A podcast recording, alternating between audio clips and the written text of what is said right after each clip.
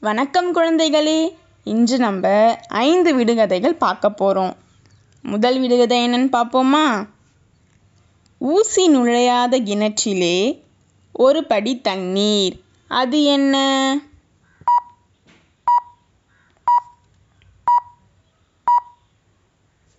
விடை என்னன்னா தேங்காய்.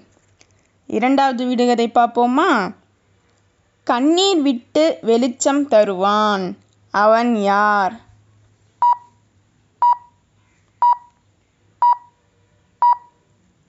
விடை மெழுகுவர்த்தி. மூன்றாவது விடுகதை.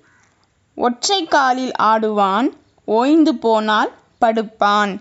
அவன் யார்?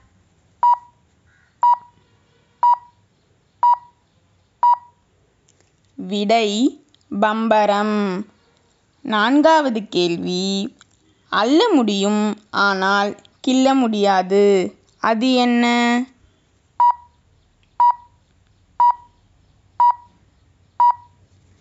விடை நீர். கடைசி விடுகதை ஐந்து அடுக்கு நான்கு இடுக்கு. அது என்ன?